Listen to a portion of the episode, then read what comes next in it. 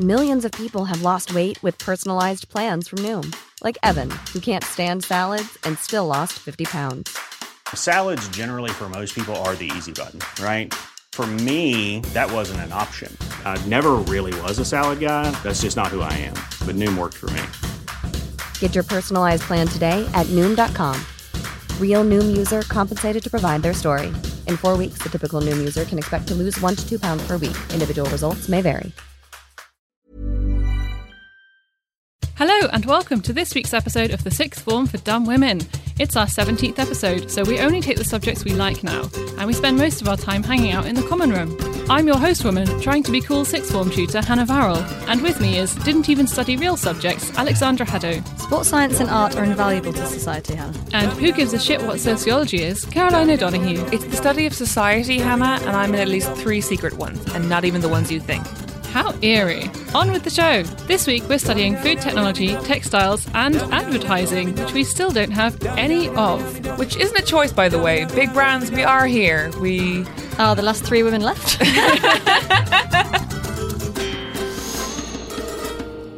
So this week, Alex, you're teaching us about something which actually you don't have to wear in sixth form, which is tights. That's correct, Hannah. And I remember having many a bare leg, which was ill advised as I am translucent of skin. You are. You're just a bit of white paper on top of blue, aren't you? Yeah, so I look much better in a tight. Um, but the reason that I decided to do tights was that I was reminded of something that when I was at university, my housemate Dave asked me and my girl pals, and uh, we were putting on all our tights before a night out one night uh, in the winter, and he said, "Are they? Uh, can you reuse them?"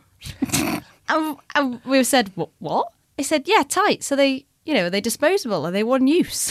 Oh my gosh. I guess I wouldn't blame like a man for I thinking know. that either. And then I, we all like laughed at him and stuff. And then I was like, men don't have to deal with tights. I mean, apart from if you're a ballet dancer or like Kanye West Yeah. designing a Yeezy collection, Sure. in which case it just looks like loads of tights got tangled in the wash, and then he put them on Found a some gap and models. put them over yeah. someone's head. Some- yeah. Someone absolutely brilliant described that entire collection as condoms filled with dog meat. yeah, that basically. So did he think that you didn't wear pants under tights? Uh, no, he he thought that they were just sort of like a. I, I imagine you know, like those things that you used to wear under the, the balls of your feet for heels. oh, yeah. Uh, sometimes you could get expensive ones that you reused, and then other times it was just like a sort of big plaster. Do you know what? In fairness to him, he probably likened it to what he knew best, which was condoms, because it's kind of the same. yeah, it's, it's the like- same snug fit, isn't it? Condoms for your legs. Yeah, condoms. Throw them away. You don't Yeah. reuse a condom. Exactly. Not after you've. I don't know what the leg version of ejaculating is. Sweating. Sweated out of your feet. I mean, in yeah. fairness, they smell fucking gross after you've worn them. So do. maybe they should be disposable. Oh. And also, they get holes in the toes after like two wears. oh yeah, especially if you never cut your toenails, if you're me. It's so useless. So, uh, when do you think? Uh, wait a minute. Who do you think invented tights? Oh, I think it's a woman.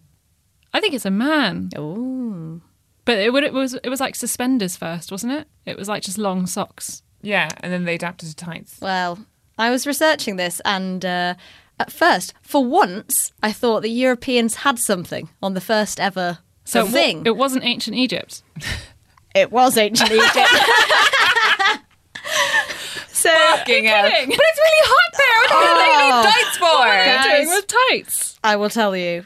So basically, uh, at first there, were- there was this site that said like they were worn by European men several centuries ago, right? You're you're all picturing. Oh Henry- yeah, of course. Yeah, Henry kind of a, a VIII. Mozarty type as well. and- yeah, yeah. Oh, all in the tights, great.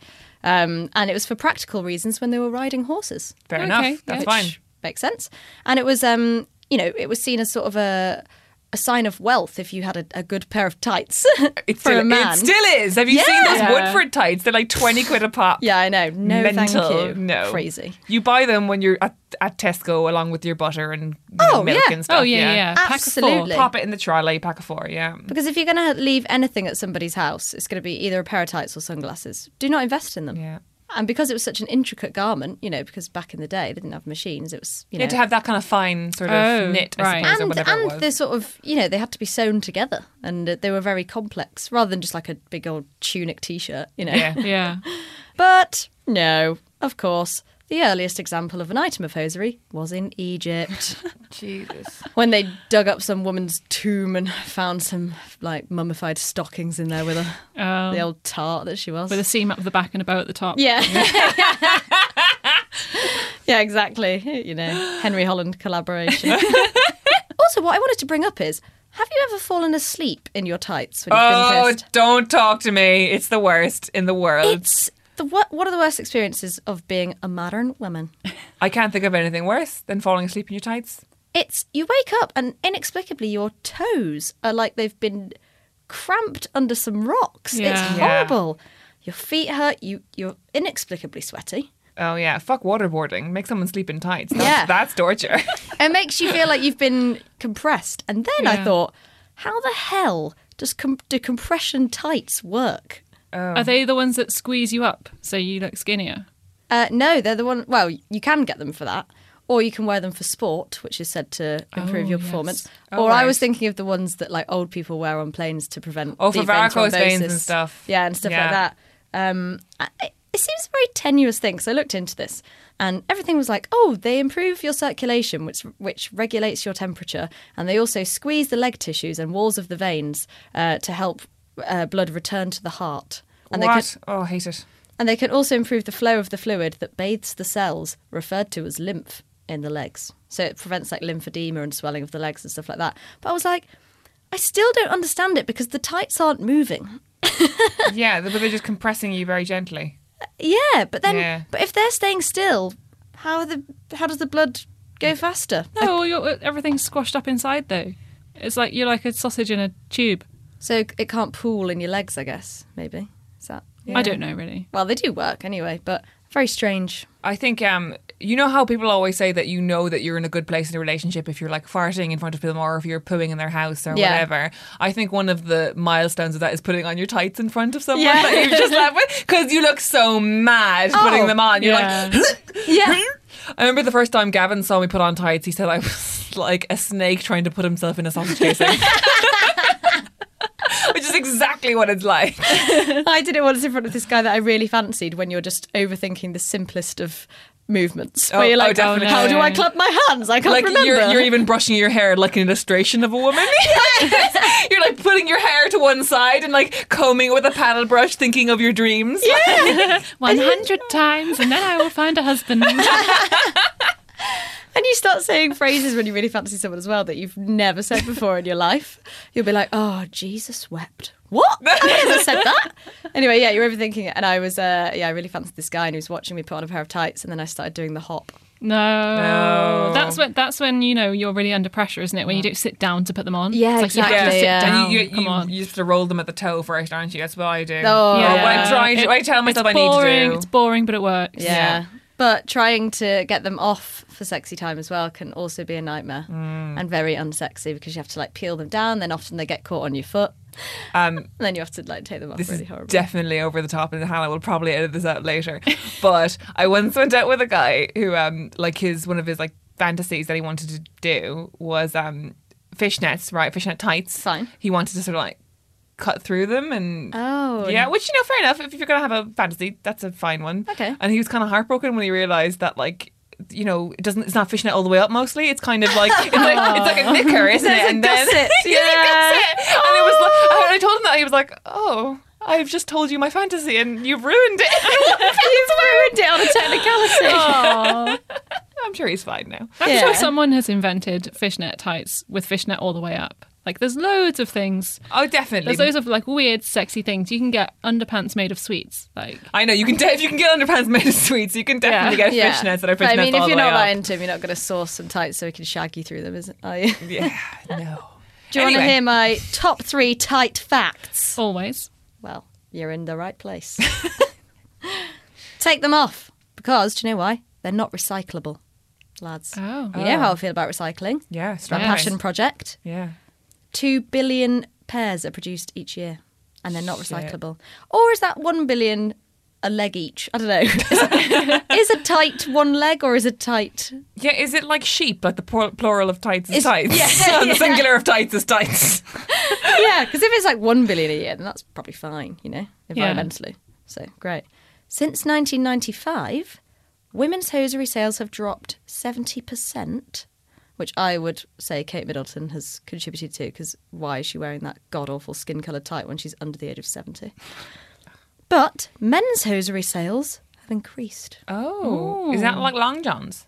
I guess maybe, yeah. I got Gavin some long johns as part of like a gag gift because I was taking him to Iceland for his 30th. Oh, they're actually quite sexy. So I was like long johns as like the the clue to like we're going to Iceland. Oh, great. And then he was like, "These are the best gift I've ever gotten. Yeah. These are better than Yeah. the trip to Iceland." Yeah. My ex boyfriend Sash always wears long johns and swears by them, and everyone rips him, but he loves them. I mean, they're But just they are a comfy bit trousers, aren't sexy, they? they are actually actually. quite sexy, yeah. Yeah, when like if if they're wearing like, some black long johns and they've got Yeah. like, their black little t-shirt tucked into it, and you're like, "Oh, you're like a little ballerina, a little sexy Barishnikov."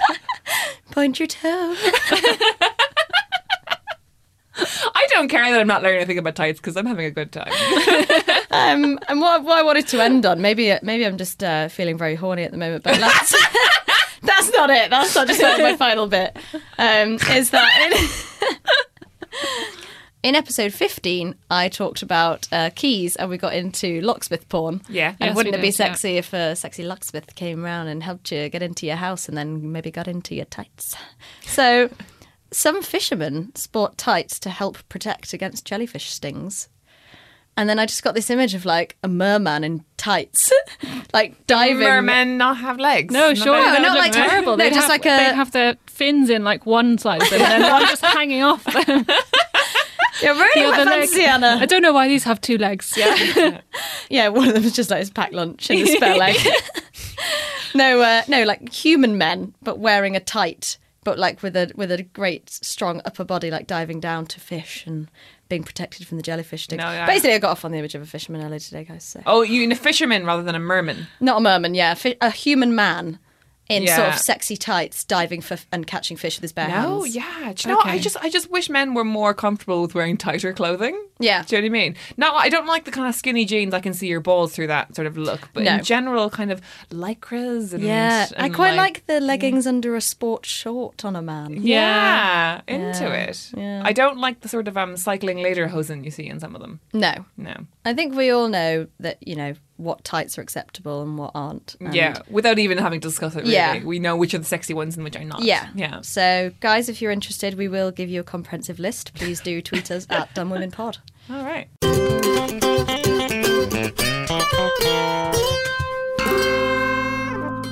So this week at the School for Dumb Women, we all unfortunately have a problem, and Caroline, I can see you've been itching your head. Yeah, it's embarrassing. A little bit, but actually, it's not nits, is it? Actually, Hannah, it's not nits, it's bugs.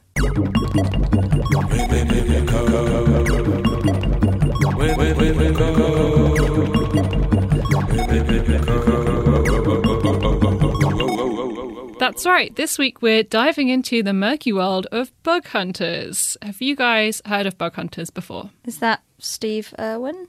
Is he a bug hunter? In the early levels of Pokemon, all the uh, trainers were bug hunters, and you could fucking eviscerate them. Well, let me tell you what it is. It's not Steve Irwin and it's not Pokemon. Actually, it's a program where a big website or software developer will give money to anyone who finds a bug in their system. And a bug is essentially just a fault, something that has gone wrong. So, for example, if a smart man finds that if he holds Command Shift and B A B E on Caroline O'Donoghue's best Facebook selfie, he gets taken to private sexy holiday pictures. Uh, so then that man can contact Facebook and say, Excuse me, this is an invasion of Caroline's personal property, and you need to fix this bug before someone of lesser morals finds them and misuses them. Uh, Hannah, I find it personally offensive that you think that a man would see my naked selfies and wouldn't wank immediately. and it makes me think that you don't appreciate or respect me as a sex object. I'm sorry, Caroline, I'll do better in the future. If it makes you feel any better, I had a wank over them. Oh, love. I know. That's what friendship is, Hannah. Sick. And of course, this also means that Facebook or whatever company it is can fix the problem before everyone starts exploiting it and wanking over Caroline's holiday pictures. Yeah, well, another bug is um, actually most cheats in video games start off as bugs. Um, so mo- one of the most famous bugs is in The Sims. If you type in Rosebud, you can give all your Sims loads and loads and loads of money uh, before you murder them. Hmm. I did not know that. Also, isn't Rosebud like a synonym for a bumhole? Oh, is it? I believe it is. Yeah. So, guys, it is pretty straightforward, really. Um, the coding nuts try to find bugs in big website software, and if they do, they win some money, which is motivation to keep finding the bugs, and it's good for the companies because it means they can fix them. Uh, but what I want to know in today's Women Who Code Mixer is how can we, as hashtag Women Who Code, use bug bounty programs in our everyday lives? For example, if I set up a bug bounty program, it would be that every time someone told me I had food in my teeth, I would give that person 50p. Or similarly, if like your top was inside out and everyone could see the tag that says like children's size small, um, that would be worth eighty p. Yes, or maybe even a pound. A pound. Yeah, I mean, God. because if it was out all day, that's pretty. I suppose you're embarrassing. saving money anyway buying in the children's department. Oh so, yeah, yeah. I'm fine. I'm doing great. Well, my friend once found a bug in his packet of hula hoops, and then the hula hoop company paid him £100 and gave him some free hula hoops. So that's Wow. quite a good bug bounty program. Quite lucrative. Very much So so. I'd probably I'd probably set up something like that. So yeah, that's uh, that's what bug bounty programs are. Very simple, very quick. On with the show. All right.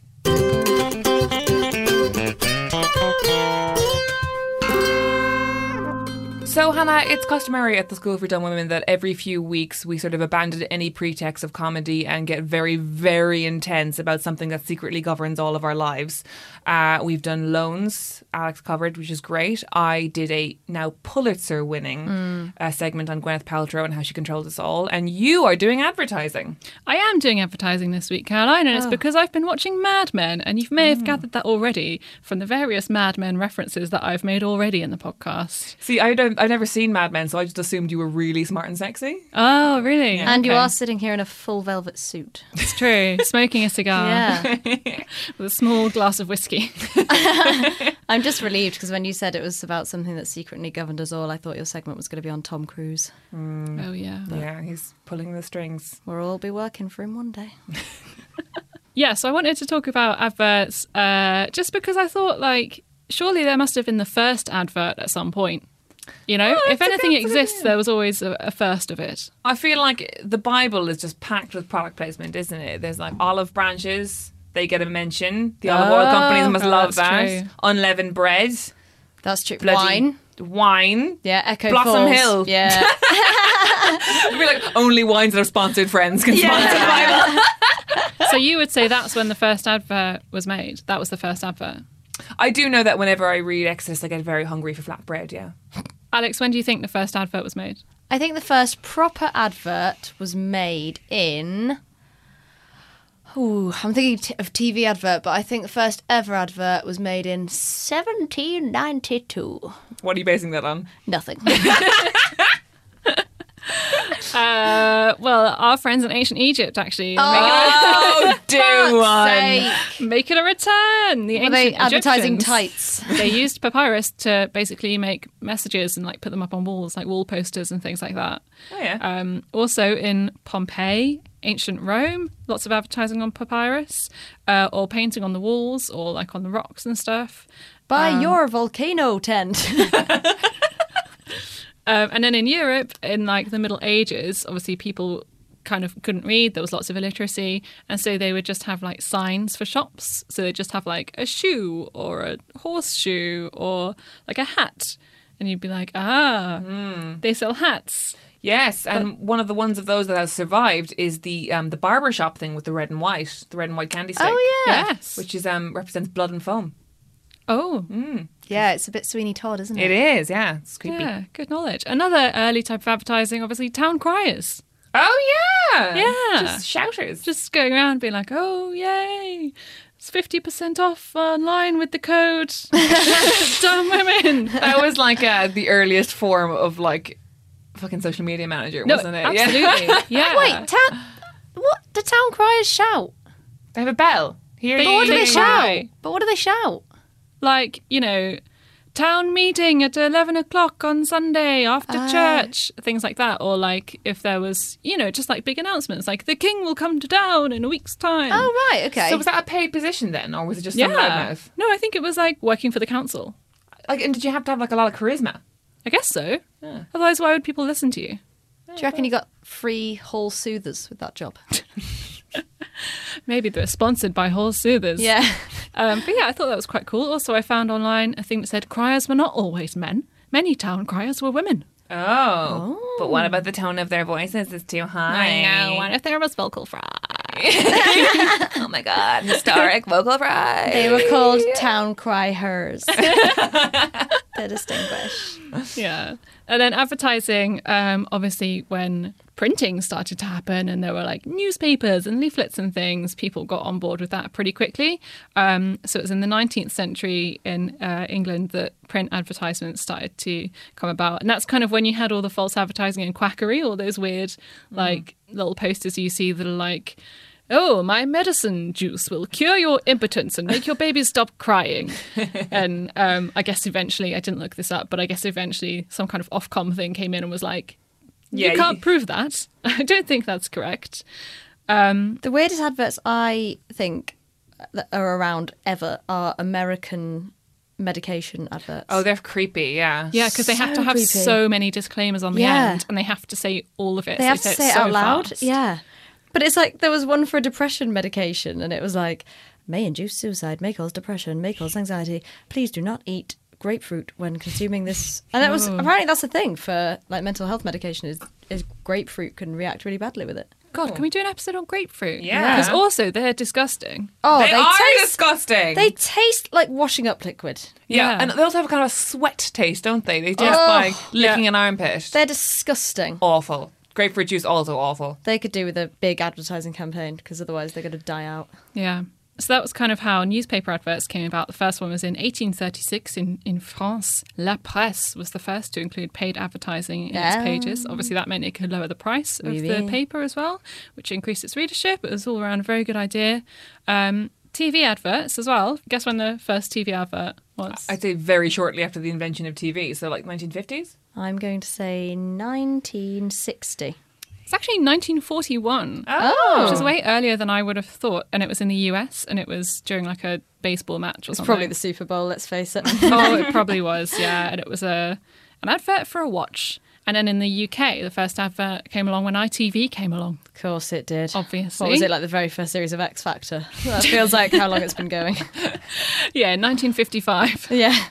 Simon Cowell's just a fetus on the on the chair smoking. Exactly. Yeah, it was a toothpaste advert, so it was very nice. And there was loads of controversy about it. And a Labour MP said that actually having adverts on TV was disgraceful because it would make people buy things that they couldn't afford. and it's like, that's the whole point of advertising, though, isn't it? Yeah. Like, TV adverts aren't going to change that. That's She happening was- already everywhere else. She was onto something. So, at what point, Hannah, did advertising go from this thing that we were supposed to be wary of to something that we, I think people would just accept and embrace advertising in a way now? Do you Yeah, know what I mean? completely. And I was thinking as well, there's so many adverts from like your childhood which you remember really fondly. And actually, it's like, but that was literally just designed to make you ask your parents for stuff like Frosties. I loved the Frosties adverts. Yeah, and you really identified with those characters. Yeah. Yeah. Do you think Yeah. kids in the future will be like, oh, remember that hashtag spawn post that that fashion blogger did? Those were the Yeah. days. Over the day. Loved those. Weirdly, um, I was watching like real time TV for the first time in ages because generally I watch stuff on demand or whatever. Um, and there's so much TV advertising now that is like aiming itself as like meta or post advertising. Yes. it's all of like we could tell you this could save your life, but we know you're not stupid. It's like a lot of that stuff. Yeah, like Oasis has this whole thing of like, oh, just buy our drink because that's our job. And it's so I, I kind of strange. like how Oasis do it though. I think it's Yeah. interesting. Yeah. It's quite cool. But yeah, no, and the whole thing about um obviously there's loads of adverts that are just dead annoying, especially for like insurance and things like that. And that's obviously just like I mean, it's, it's completely obvious, but it's just so that they're memorable. Go compare. Yeah. Yeah. that's Oh been my the, one of the God. most complained about adverts. The one with the guy with the bum and he's like twerking or something. Oh, I hate that. That's that's another yeah, one, but you isn't remember it. Those ads that try and do like a viral moment are so fucking annoying. Like Yeah. you can tell, like oh, and they put the hashtag on the screen and everything. Ever since Compare the Meerkat happened, they, everyone's trying to emulate that success. definitely. I was about to Definitely. say, like, stop flogging the dead meerkat. Like, Yeah. get over it. Um, the other thing I wanted to talk about as well was product placement. Like it actually happens more these days because we can skip adverts. So if you record something on your box or like Yeah. you, you can skip through the adverts and people know that, and so they're like, well, shit, we've got to get our cornflakes in the Yeah, in- it happens in a the lot show. in Made in Chelsea a lot. yeah, and on like um on like soap soaps and stuff. Oh, like really? Hollyoaks, I think. Not that I've seen it. Not that I watch it every day. Uh, and it's, it's so weird product placement because you always know when it's happening badly. Do you know what I mean? Like when you're wa- Yes. especially um, if you watch like a really like high budget Hollywood movie, like a Bond movie, and then he's like picks up his like Samsung or whatever. and you're like, oh, well, he's stop like it. shaving with the Gillette razor, and it Yeah. like focuses on the. Yeah. It's just like. And what? it, it really like it com- it really annoys me because it takes you out of the narrative of the film totally. Yeah, but there are actually rules. I looked this up on, up on the Ofcom website that product placement can't be too obvious. It can't look like the product is being advertised, but I think often it does. Oh, especially in James Bond, because I think I think that was the biggest product placement sort Deal. of production Right. uh, of all time. I'm pretty sure because they had Oh, really? so many deals on in it, like Aston Martin, Samsung, like you say, Gillette, stuff like that. I don't know if those are their actual brands, Mm-hmm. so don't sue me. But um, Aston Martin is obviously. Um, but it was insane. Like his suits, everything was was product placement. Yeah. One, Of Yeah. the, one of the big product placement moments I remember fr- from the early noughties was um, do you remember the red Nokia phone? I Yeah. had that phone. And Lara Croft had it in Tomb, Tomb Raider. that was like her phone. Oh, I didn't know that. Yeah, I remember that being like, oh, Lara Croft phone. I would have Weird. thought I was so much cooler. My self esteem would have been through the roof. I'd be a different person today.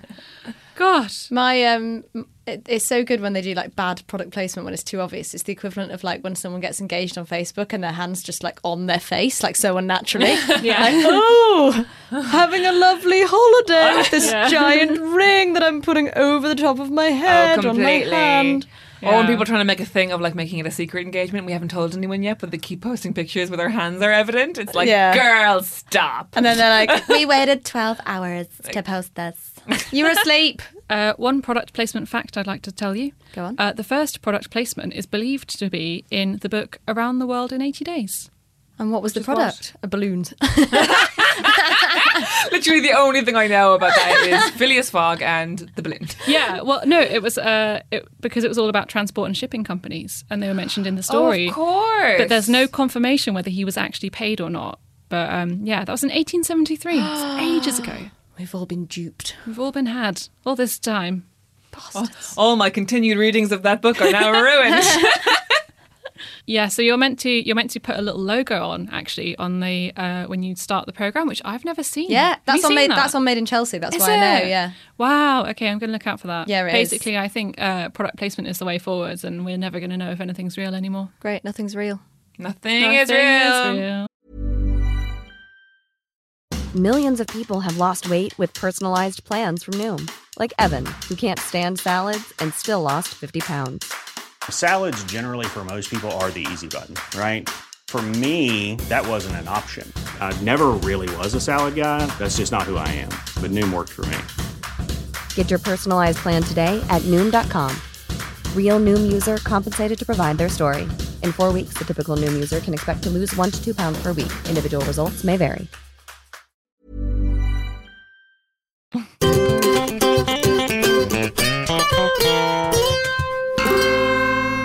So, Caroline, your segment this week kind of follows on from mine in a strange, continuous, coherent way, which we don't normally do on this podcast. That's right. I'm, i talking about a subject very close to my heart, which is Guinness. Um, so I've been in Ireland for the past week, uh, trying to tell the difference between mist and drizzle. And uh, one of the things I was doing uh, when I wasn't staring out a caravan window was drinking a fuckload of Guinness. yeah.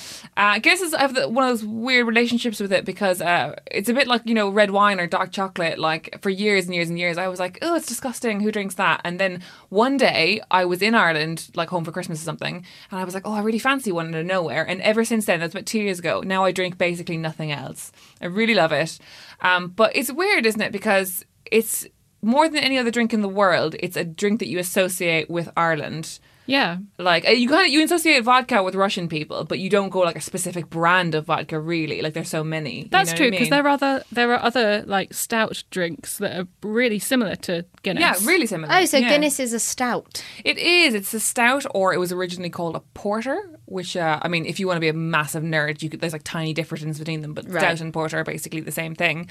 And they di- Guinness differs from beer in that it's like it kind of it's like a roasted malted barley. Um, so it kind of gets that chocolatey flavor because it's kind of it's roasted like a coffee bean is. Is that or- why it's so dark as well? It is why it's so dark. Yeah, it's because of the the roasting and the malt. And for many years, a portion of like the they, they used to get like old Guinness and mix it with new Guinness um, to kind of give it that sort of sour taste. Oh, like sourdough. That's what they Yeah, do. like with, uh, a bit of sourdough, yeah. yeah. Is it? yeah, yeah. Ew. I'm just thinking of like the drip tray because I've worked in a lot of pubs. Um, oh nasty. Yeah, that is Ming. Caroline, when can I say my fact? You can say fact right now if you like. My fact is that the bubbles on Guinness are smooth and creamy because they're nitrogen rather than carbon Yes. dioxide. Very good. Listen back to episode I can't remember the number uh, when I talked about fizz to know more. yeah, that was your most excited episode, wasn't I it? was so excited. I still You almost fizzed yourself doing that one. um, so anyway, to give you a brief history, there's so much to cover with Guinness um, that I'm just going to fly through. It was created by Arthur Guinness um, in 1778. Arthur Guinness was an Irishman. He was born around 1725-ish, but the Guinness Company essentially gave him that birthday because, like, he was just like a the son of a tenant farmer, so no, nobody was writing down his birthday. I know, yeah, he really kind of came from nothing. Um, so they just sort of like gave him that birthday in 1991 so they could come up with Arthur Guinness Day, which is considering they only came up with it like 10 years ago. Um, they, they gave him the birthday in 1991 and they came up with Arthur Guinness Day like in 2005. And now it's already a huge deal in Ireland. Like Really? people celebrate it like it's St. Patrick's Day and like we've been celebrating it forever, which is very strange. but he's dead. He wouldn't know. he's super dead. Yeah. Yeah. So he was born in 1725. oh, very dead, yeah. Very, very dead. or is he dead? Maybe they've just made that up. I mean, who knows? If anyone would have their head frozen, it's probably him. Yeah. Defo. And like to be honest, there's so much about Guinness as a company that is cloaked in mystery. Like even now they're very secretive as to how they make their Ooh, I like it. It's like Yeah. the Gringotts of. it's very Gringotts. See, that's interesting because I went to Dublin and I went to the Guinness factory, and now I can't remember any of how Guinness was made, and maybe Yeah. that's why. They were Maybe just I was like- brainwashed on the way out. They were just like doidly doidly doy, here's a poem, doidly doy and then like no, told you nothing. There was a big Yeah. fountain thing, which I think just distracted me. I was like, that was a great factory, but I didn't learn. but what did what did you learn? Um, so yeah, he he makes Guinness. He buys a massive brewery. Gets married to this one called Olivia Whitmore. He has twenty one kids. No, Fucking hell. yeah, he's always featured on lists of famous people with lots of kids. Which is weird, um, and you know it's it's immediately very very popular. Um, and uh, g- in general, uh, porter and stout is incredibly popular in Ireland and in the UK in general because it keeps for a long time. It's it's much more durable than beer. It keeps for a very long time. It travels very well.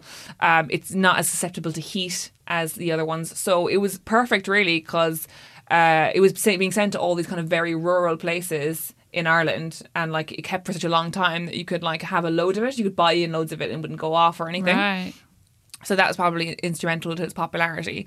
I couldn't find a lot about why, out of all the stouts and porters, it it became Yeah. so huge. Other than like Maybe it's just the nicest one. maybe it is just the nicest one. Yeah, there doesn't seem to be any like proper explanation as to why Guinness above all the other ones was so good. Maybe it's the fucking adverts. I think it could be the adverts. Yeah, I was just going to say because it's it's got such strong branding that when you think of like when you see a dark drink with a white foamy top, you think Guinness. Yeah, you're not you gonna don't think, think it's anything. stout. You're not oh generic dark stout like it's Guinness. Yeah. Do you remember those things that used to happen in like the late nineties, early noughties? Every like Friday and Saturday night, Channel Four went through this thing of like top one hundred this, top one hundred like top moments of the nineties, top moments of the eighties. Oh, I'm there's sure they're so still many doing that, like yeah. countdown shows. Yeah. And one of them was uh, top hundred adverts of all time.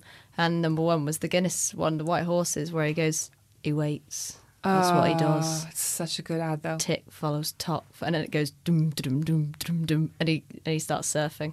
Oh, cool. It's so Yeah. it's really good. All the Guinness advertising is very, very good, which is why it's so surprising that um, until 1876, like it's almost like 100 years after Guinness is created by Arthur Guinness, um, they refused to do any advertising or give any discounts. And despite that, it soared in popularity, like globally. It became this big colonial export. Wow, as because it was well. like slightly luxurious, maybe. Yeah, 'cause they were like, maybe. "Oh, you Yeah. didn't Like, even don't need to cheapen advertise." yourself.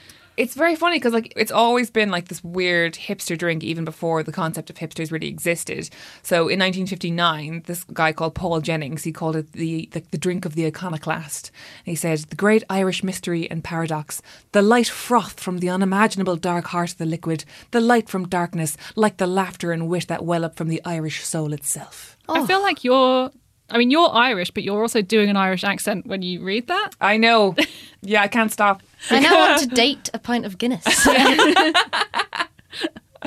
Um, yeah, no, it was weird because like the cult of Irishness globally kind of went hand in hand with the cult of Guinness globally. Yeah. it's very strange that way. I suppose because um, there was such a huge immigrant population who were you know, going all over the world. Like there would always be demand because there will always be Irish pubs. That's what I was thinking. Yeah. Like you can go absolutely anywhere in the world, and there will be an Irish pub. Yeah, I literally mean anywhere. I'm talking like last year and this at the beginning of this year, I went on uh, what I called my wanky travels, mm-hmm. um, and I was on a tiny island with no roads, and everything was horse and cart. There was Yeah. an Irish pub. Well, Of course there Wow. was. Of In course there Indonesia. was. Jesus. You are everywhere. But the weird thing about the Irish, uh, the Irishness of Guinness generally, is that like politically, it was horrible to so many Irish people for a really long time, and this was one of the things I love this drink so much, and it was really hard to grapple with because um, I, I won't get into it massively here, but you guys know that.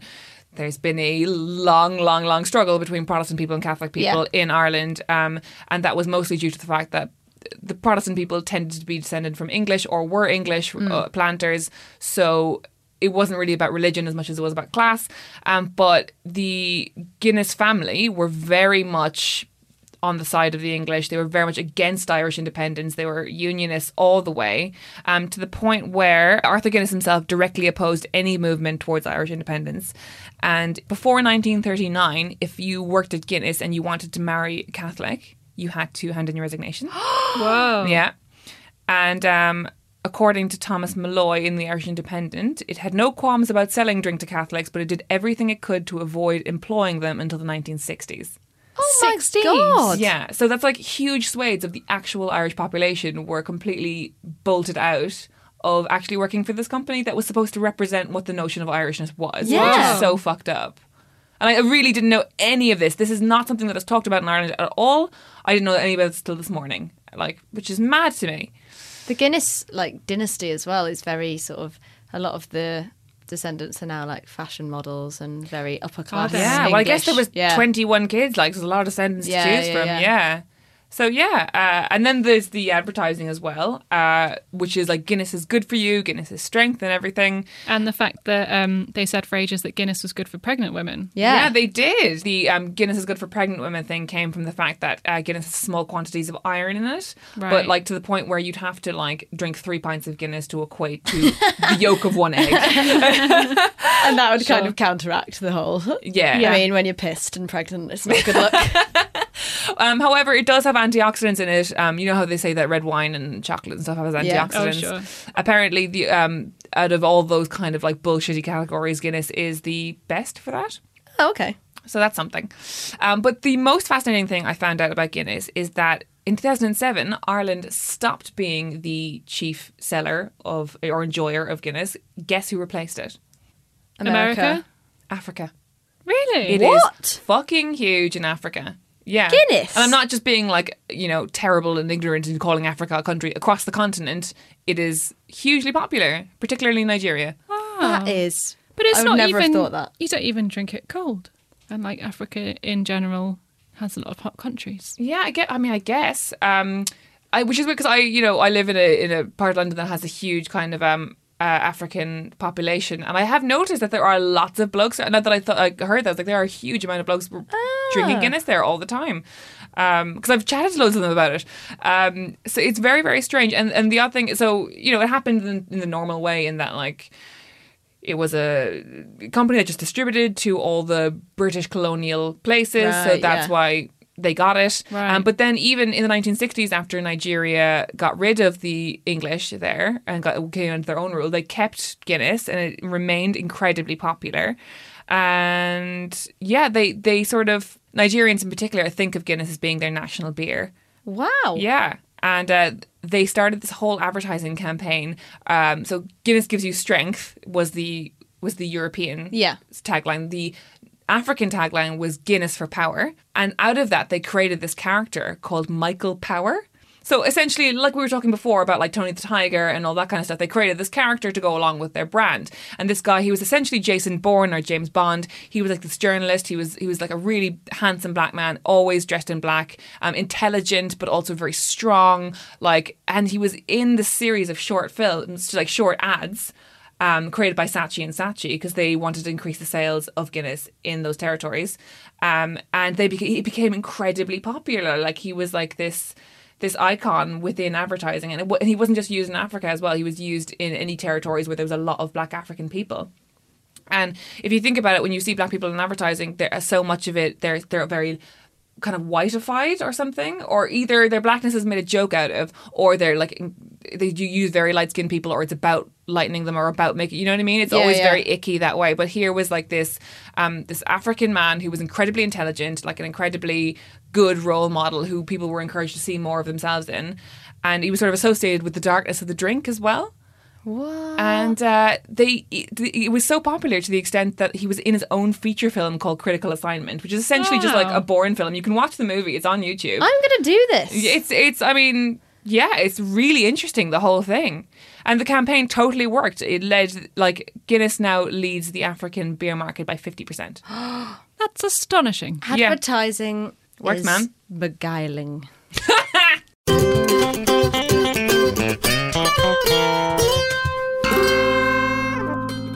Well, that was fascinating and far too intelligent, I think, Caroline. Uh, so now it's time for our smart lesson. Hooray! And this week, it's about how to expand your portfolio. So, once you're a smart woman, it's important to keep up your profile, we all know, by expanding into a series of less and less relevant industries. Because, Alex, if you're the CEO of a company but you don't have a clothing line, then have you really done enough to actually matter? I'd say absolutely categorically not. No, you're not reaching enough people. Think No. about your reach. Reach more. Yeah. So, no. I mean, you could sort of find an alternative fuel source, but if you're not writing children's books, Yeah, exactly. Who are you? What are you doing? Why do You're you nobody. matter? Yeah. No, you don't.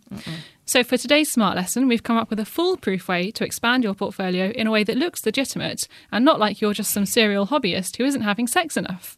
Caroline, do you want to take us through the methodology? I would, Hannah. So, expanding your portfolio means you have to add an extra string in your bow. And ideally, you want to have so many strings on your bow that you look like you're carrying around a fucking harp. so, the typical rookie error here is that your second career is like way too similar to your first career. Okay. Like, you know, a woman who's worked in banking then writes a book about banking. Like, that's boring. No one cares about that. yeah, I'd like I'd rather read the Ryanair in-flight magazine than that banking book. Exactly.